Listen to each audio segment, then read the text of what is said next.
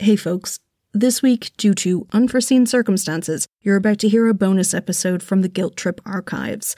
Normal service will resume next time. You're listening to the Mens Rea podcast. And this is the story of Raonaid Murray.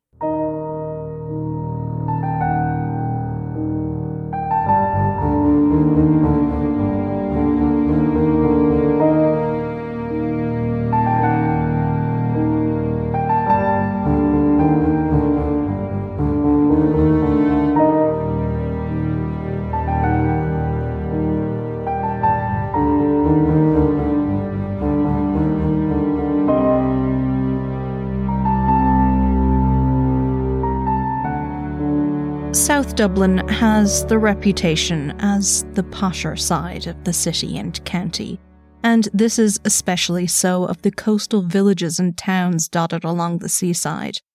Laoghaire and its surrounding areas is no different. It's an historic town with a wide harbour and Victorian terraces. Beautiful, established, quiet, salubrious. Glenageary is one of the adjacent areas, which also boasts tree lined avenues and the reputation as a middle class idyll. Not only does it share the tidy residential streets, but it's also connected by little lanes and cut throughs, secluded walks which connect scenic spots such as the People's Park in Dunleary, with Dalkey and Killiney Hill. The night of September 3rd, 1999 was warm, it always seems the way that when schools are back in session, there's a last burst of warmth from the summer before we fade back into six months chill, windy, wet weather. That night, in a small, dimly lit laneway off a branch of the walking route known locally in Glenageary as the Cut, a 17 year old girl walked alone. The Cut connected Silchester Road with Silchester Crescent, Walls on either side of the lane blocked off homes, and on its eastern side, Glenageary Lawn Tennis Club. There was a paved path down its middle with grass verges on either side, and at the time, the trees and bushes were thick after a long summer of growth. Raonaid Murray was walking home and turned right to go through the cut sometime around midnight. She was minutes from her home on Silchester Avenue, and her quick pace despite the four inch platform boots she wore, brought her ever closer as she strode. She had a bag from the local boutique she worked in in one hand, and her handbag slung over her shoulder. Her coat was over her arm. She'd taken it off as unnecessary in the warmth of the night. We don't know if Raonaid knew she wasn't alone as she made her way through the cut, just that at some point a knife slashed at her from behind, it slashed and slashed and stabbed, a frenzied attack. There was evidence of the knife making contact at least 30 times, mostly barely piercing her clothing, but the blade struck deep into her left side near her armpit, and also again into her abdomen and sliced her left forearm. Raonaid struggled to get away, and once her attacker had finished, they retreated, Raonaid stumbled the rest of the way through the cut, but collapsed once she reached Silchester Crescent. Her home was just a few hundred yards away. At around 12:30 a.m. that night, Raonaid's older sister Sarah got out of a taxi at the end of the road where they lived. She and her friends noticed something on the ground in the road. As the group of girls got closer, they realized that it was Raonaid. Raonaid's sister ran home to get help from her parents and brother, while one of the girls, who was a nurse, stayed with Raonaid and looked for a pulse, but it was too late. There was nothing they could do. Gardaí were notified and a murder inquiry was launched. Raonaid Murray was born on January 6, 1982, and was the youngest of three children. The Murrays were a close family, Raonaid's mother, Deirdre, said that from the moment she knew she was expecting Raonaid, she was a joy. Raonaid's father, Jim, was the principal of a local boys' school. His daughter was very proud of his achievements and shared his love of literature. Raonaid was an avid reader and poetry fan, with her favourite artistic work being Under Milk Wood by Dylan Thomas. Raonaid had attended St. Joseph of Cluny's School, a private Catholic girls' school in Killiney. Raonaid worked hard in school to get where she wanted to be and was planning on repeating her leaving certificate exams at the Institute of Education in the city centre to try and get into a degree programme at University College Dublin that would set her on the path to become a writer, a career she had always dreamed of. Alongside her professional aspirations, Raonaid also had a busy social life. She hung around with a group of teenagers, which was affectionately dubbed the crew. The Dunleary crew was like a branch of a wider social circle, each made up of their own little crew of regulars. The Dunleary crew kids were the kind of kids who were known colloquially as goths. Rockers or grunge heads would be more accurate, in reality, they were normal kids, perhaps with a more pronounced sensitive, arty style. They liked hanging out, listening to music, drinking, and smoking a little weed. The crew's chosen spots were nearby secluded but scenic areas along the rocky coast. It made them feel as if they had escaped the real world for a bit, leaving most, if not all, of their teenage angst behind them. Of course, their alternative looks meant that they were by and large considered to be somewhat misfits, but they were just a misunderstood group. A few of them had tough upbringings and problems at home, but they were close and were always there for one another. They bonded over the experience of being outcasts. And according to the documentary Rainey in Glenageary, called this the spirituality of fucked upness. Raonaid was the one to go to for advice or support. Her kindness was one attribute everyone commented on, but she was also witty and sharp and was unafraid when it came to speaking her mind. She was a complex girl who didn't conform, not even with her nonconformist friends. She didn't feel the need to adhere to a strict aesthetic or limit her interests. She was often seen in her alt rock fashion while listening to poppy tracks by George Michael, or decked out in colourful outfits. In the summer of 1999, Raonaid left her position selling sweets at the ferry terminal in Dunleary and took a job at a fashion boutique in the local shopping centre. Quickly, she became a valuable employee. She was great with customers and was known for being friendly and kind towards everyone she met. In the wake of Raonaid's murder, locals in Glenageary and surrounding areas were shocked and fearful. No one could understand why or how such a vicious attack could end the life of a young, well liked girl with her whole life ahead of her. Her funeral mass, held on Tuesday, the 7th of September in St. Joseph's Church, Glasthule, was filled to capacity Father Eamon McCarthy, a priest and family friend, spoke of the collective grief felt by her friends and family. A number of items important to Raonaid were brought forward during the Mass by people who loved her. These included a teddy bear with a denim backpack, music that she loved, some clothes, and, of course, her favourite piece of literature, Under Milk Wood. As the Murray family and Raonaid's friends filed out of the church in silence, many of the teenagers broke down in tears. Raonaid was then buried in Shanganagh Cemetery. Meanwhile, the Garda investigation into Raonaid's death had begun in earnest. They began by piecing together what they could of Raonaid's last day.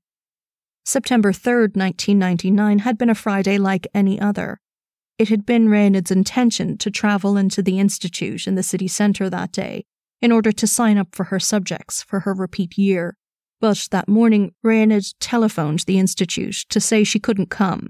She'd slept in, and she had no time to go into town between when she woke and when her shift was to start that day. There was a sale on in the shop, and it was a busy day. That afternoon, Raonaid's mum had come by at her daughter's urging to check out the bargains. In an interview in 2009, Deirdre Murray said it was a treasured memory to have spent time with Raonaid that day. After she'd finished her shopping, Raonaid had said to her, quote, Bye, mum, I'll see you later, end quote. But Deirdre never saw her daughter alive again.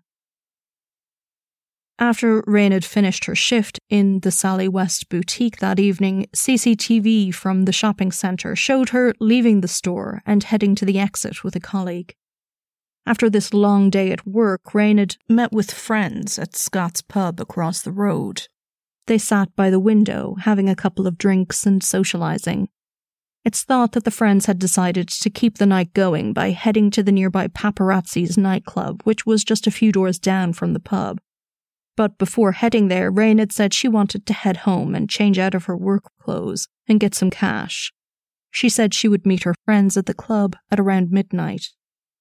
Raonaid left Scott's pub at around 20 past 11.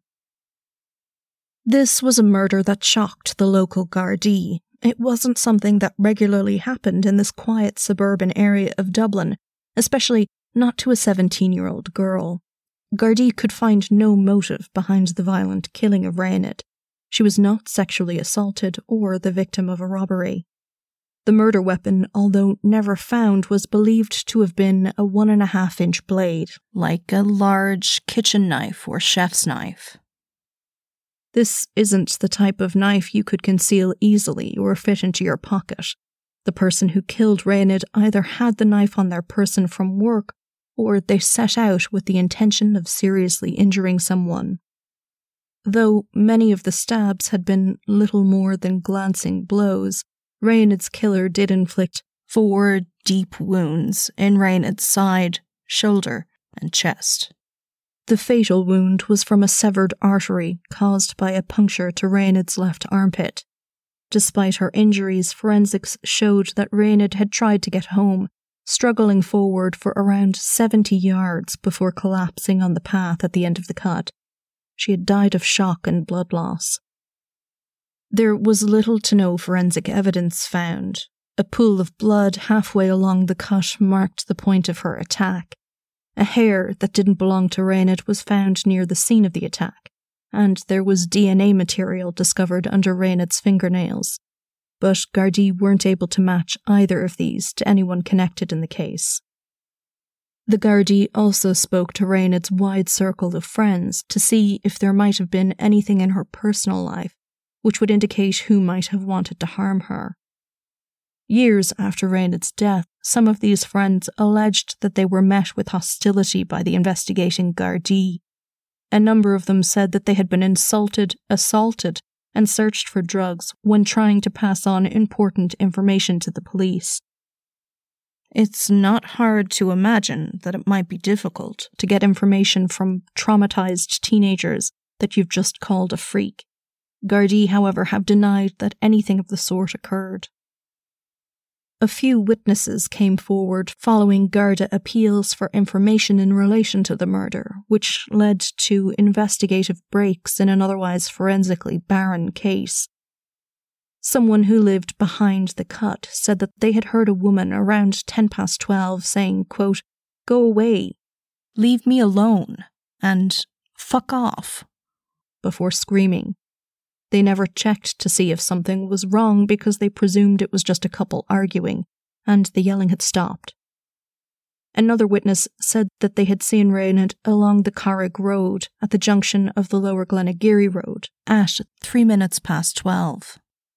All the laneways in the area were searched thoroughly for the murder weapon, and traffic checkpoints were set up the weekend following Raonaid's murder asking people if they had seen anything the weekend before that might assist in the investigation. Given the weapon used in the attack, professional chefs in the area were questioned. Within a short period of time, Gardaí had taken near to 600 statements in relation to the case. Some of Raonaid's friends had told Gardaí about an incident that stood out to them. Five weeks before Raonaid's death in late July, Raonaid had danced with a man in Paparazzi, her friends weren't able to name the man, none of them knew him. He was described as being somewhere between 19 and 22 years old. He was thin, tallish, and had spiked sandy hair. He wore glasses and had a helix ear piercing in his cartilage, and Raonaid's friends said he sounded a bit posh and thought he must be local. That night in the club, he had been with a group of other lads. Raonaid and he had left the club together, and she was seen later by friends at the Abrakebabra fast food restaurant, where the two had chatted for ages together. According to her friend's statements, that night Raonaid had left with this guy, but some time later she had arrived at a friend's flat, upset, and saying she wanted to go home. Raonaid wouldn't give details to the other girl, but the friend gathered that Raonaid had been followed. She kept saying that she just wanted a taxi home and had waited there until it arrived.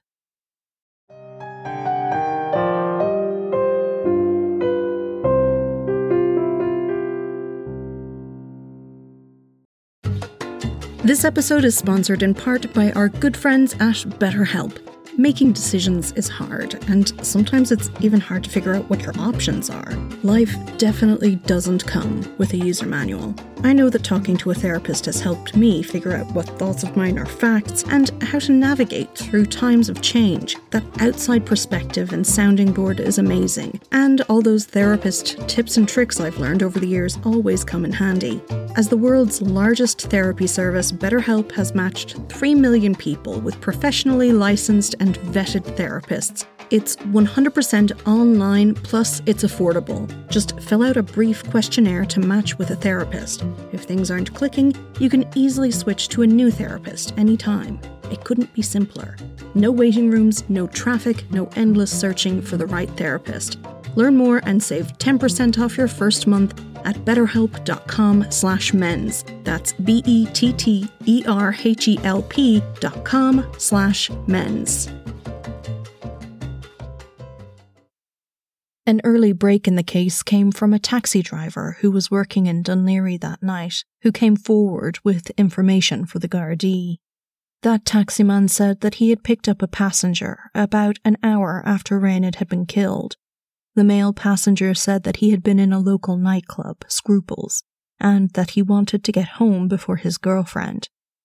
He gave the driver an address and seemed to be trying to cover dark coloured stains on the top of his jeans and the lower portion of his shirt.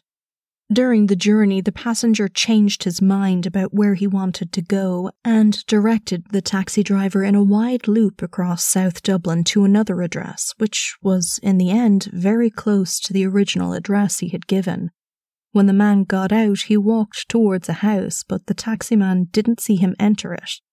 He was suspicious that the passenger had hidden behind a hedge until the taxi was out of sight to avoid the driver seeing where he was actually going. When Gardaí investigated this passenger, they found that no one who matched that description lived at the address he was dropped off at, nor had anyone visited that night. In fact, Anne wasn't known at any address along that road. A photo fit of this man was put together and was widely circulated in the press in an attempt to identify him. During their traffic stops the week after Raonaid's murder, Gardaí brought the photo fit with them. Four people said that they'd seen the man in the photos in Scruples nightclub in Dunleary, the place that the man in the taxi said he had been.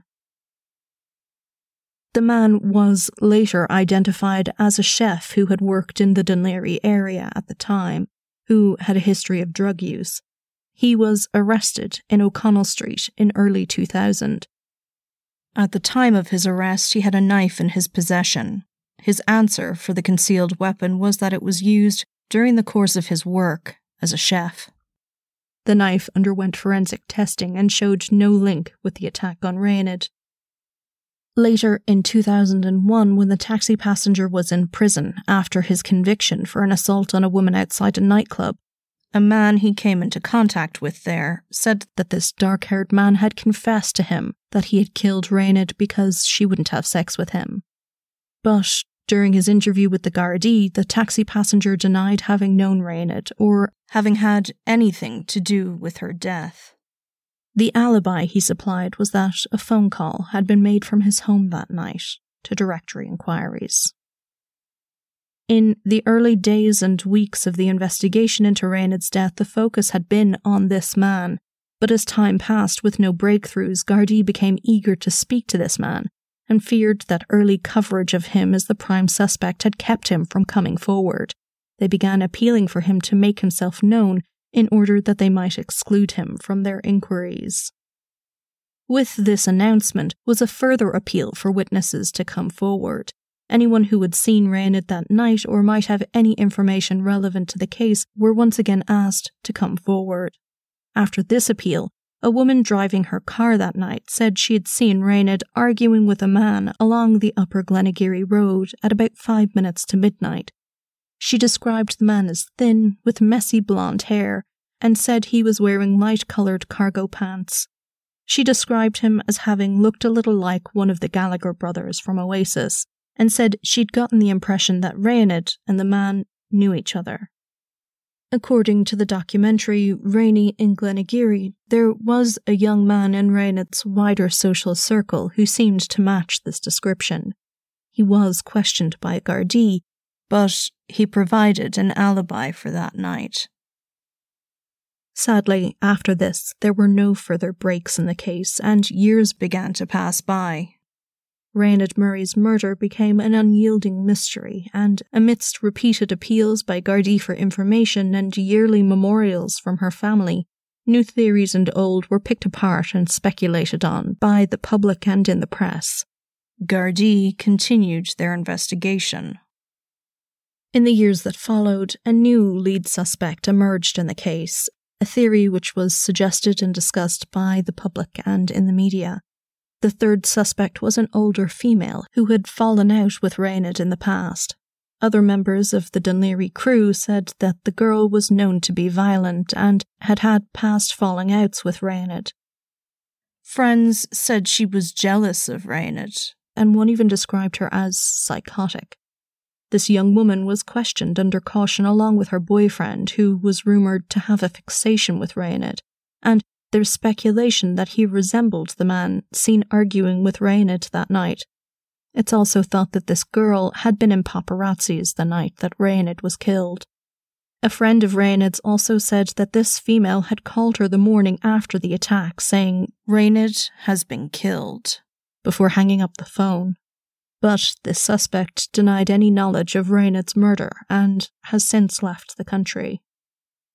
Raonaid's grave was vandalized less than a year after her death in June of 2000. Gardaí found knife marks on the cross there. Two years later, her mother and sister went to visit her grave to find that the cross had been ripped from the ground and a teddy bear had been stolen.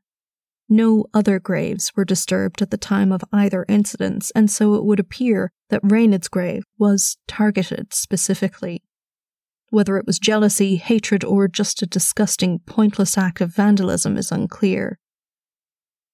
No one has been able to establish what Raonaid was doing in the 40 minutes between leaving Scott's pub and arriving at the cut near to midnight. Her walk home should have taken only 15 minutes, and so her unaccounted for time could be integral to the investigation and finding out who killed her.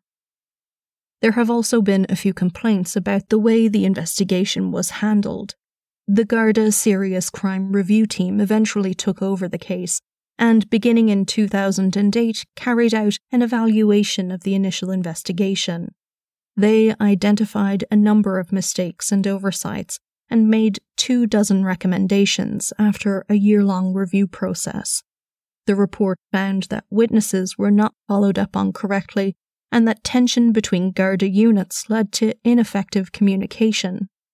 It also stated that there should have been more searches for the murder weapon.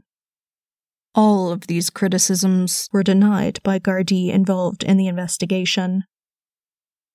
Raonaid's killer has been theorized to have been a number of people, including Graham Dwyer, who killed Elaine O'Hara in 2012. His DNA was compared to that found on the scene, and this later ruled him out as a suspect. Farah Swaleh Noor, the Scissor Sisters victim who was known to have been a violent sexual predator, had also apparently confessed before he was killed. He was said to have threatened Kathleen Mulhall, saying, quote, I'm going to fucking kill you, just like I did with Raonaid Murray, end quote, although he was allegedly drunk at the time. And interestingly, Noor was questioned during the initial investigation. However, Gardaí have since ruled him out as a suspect and said that Farah Swaleh Noor had claimed responsibility for Raonaid's killing to upset Mulhall. Retired cold case detective Alan Bailey believes the killer was someone known to Raonaid. He thinks that the attack wasn't an ambush, but was more likely intended to disfigure this points to a grudge attack. He said Raonaid's injuries were inflicted by someone small in stature. And all of this, he says, is consistent with the theory that she was attacked by a woman. As of 2019, there have been over 3,500 people interviewed, 200 suspects, 22 red status suspects, 11 people arrested and questioned about the murder, and 3 people arrested for withholding information. The case remains unsolved, with the Gardaí admitting that they are no closer to the truth now than they were 20 years ago. Before the 10th anniversary of Raonaid's death in 2009, her mother spoke about how the loss of her daughter hadn't lessened. She said, quote, Her death left a deep void in our lives, as we never hear her coming to the door or see her curled up on the settee listening to music or watching TV. It's the little ordinary things that we miss so much, the sheer joy of her presence. A website was set up in her memory for people to pay tribute or to pass on information that may help solve the case. Her brother Daniel was one of the first to comment. He said, quote, It is she who won't live, she who won't smile, laugh, turn 18. End quote. However, the website was eventually shut down after being inundated with messages full of abusive content. Gardaí were called in to investigate this incident, too. Despite appeals every year from the Gardaí and Raonaid's family, the case has gone cold. If anyone has information, they can contact Laoghaire Garda Station on 01666 5000 or the Garda Confidential line on 1800 666 111 unless someone comes forward with some information, Raonaid and her family may never get the peace and justice that they deserve. Thank you for listening to Mens Rea, a true crime podcast. You can find us on Facebook, Twitter, and Instagram at mensreapod, or you can send an email to mensreapod at gmail.com. This podcast is made possible in part from generous donations by supporters on Patreon. Special thanks this week goes out to Lauren Jett, Aidan Hartnett, Steve Willis, Brendan Duffin, Mairead Kavanagh, and Karen McLeod. If you'd like ad free episodes or bonus episodes just like this one, head on over to patreon.com forward slash mensreapod. This episode was sponsored in part by BetterHelp. Supporting our sponsors supports this show, so check them out in the show notes. Our theme music is Quinn's song The Dance Begins by Kevin MacLeod. Additional music is by Juanita Meisel and Kevin MacLeod. This episode was researched, written, and produced by me, your host, Sinead. All sources for today's episode can be found in the show notes or on our website, www.mensreapod.com. And so, till next time, don't do anything I wouldn't do.